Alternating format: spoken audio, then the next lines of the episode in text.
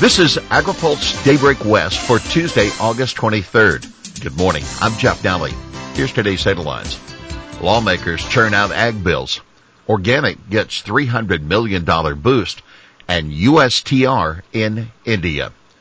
Lawmakers send a slew of bills to the governor.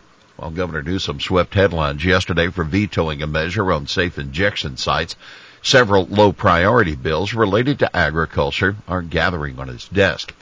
Those measures would create a CDFA certified organic apple program that would extend an agricultural exemption for truck inspections. They would exempt fruits and vegetables processed out of state from California standards and ease liability for burn bosses with prescribed fires. Another bill on its way to the governor would expand EBT services and CalFresh access at all certified farmers markets. The Assembly, in the meantime, yesterday approved a measure on supplemental drought assistance for farm workers, though amendments have stripped away the $1,000 a month proposed earlier. Another bill they sent to Newsom protects the California label for local agave spirits. GOP Assembly member Jim Patterson of Fresno co-author of the measure, shared how he admired the drought-resistant agave crops when he visited Guadalajara, Mexico during his tenure as mayor of Fresno. Who knows? We could be the agave center of the world for all I know. That's the word of Patterson in reference to the Central Valley and its water woes. And on that note, the Senate yesterday confirmed the reappointment of Dorene D'Adamo to the State Water Board. Organic gets a big boost with $300 million in new funding. Supporters of organic farming cheer USDA's announcement yesterday detailing how it plans to spend $300 million in transition funding for producers who want to switch up. The National Sustainable Agriculture Coalition said USDA's new program was in line with recommendations that it made last year noting that the Agriculture Marketing Service will seek to create new opportunities for mentorship and technical assistance for organic producers.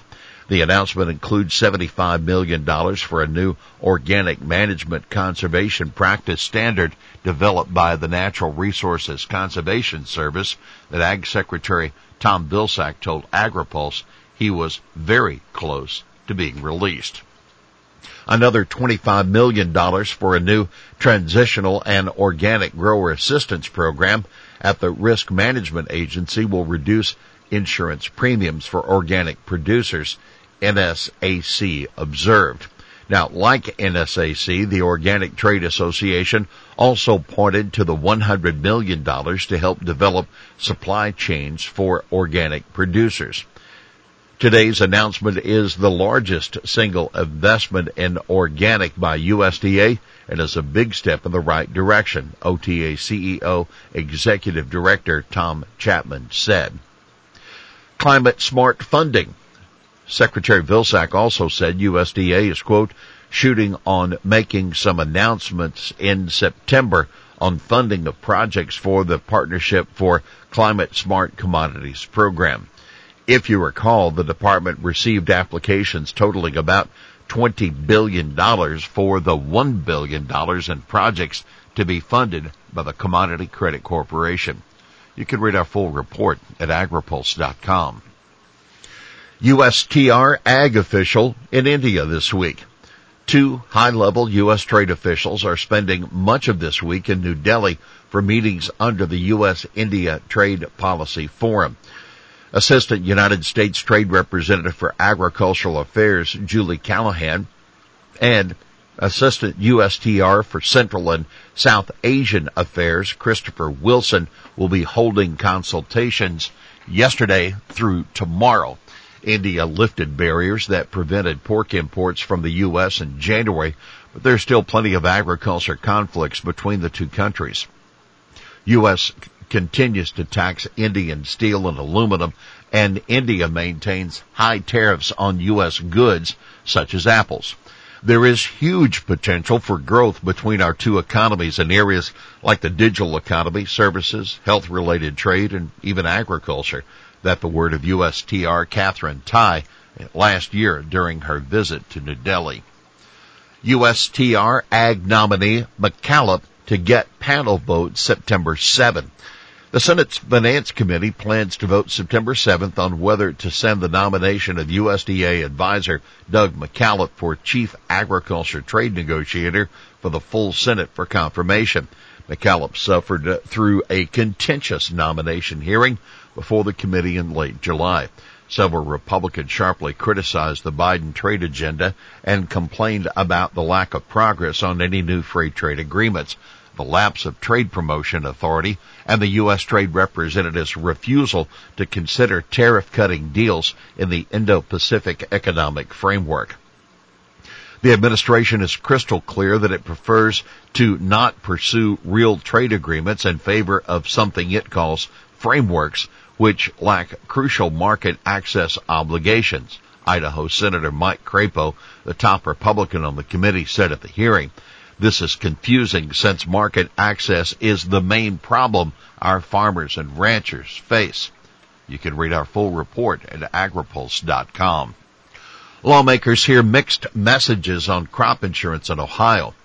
Farmers in Ohio expressed strong support for crop insurance during a listening session with members of the House Agriculture Committee yesterday, but some producers wanted the policies to be means tested or more focused on encouraging climate smart practices.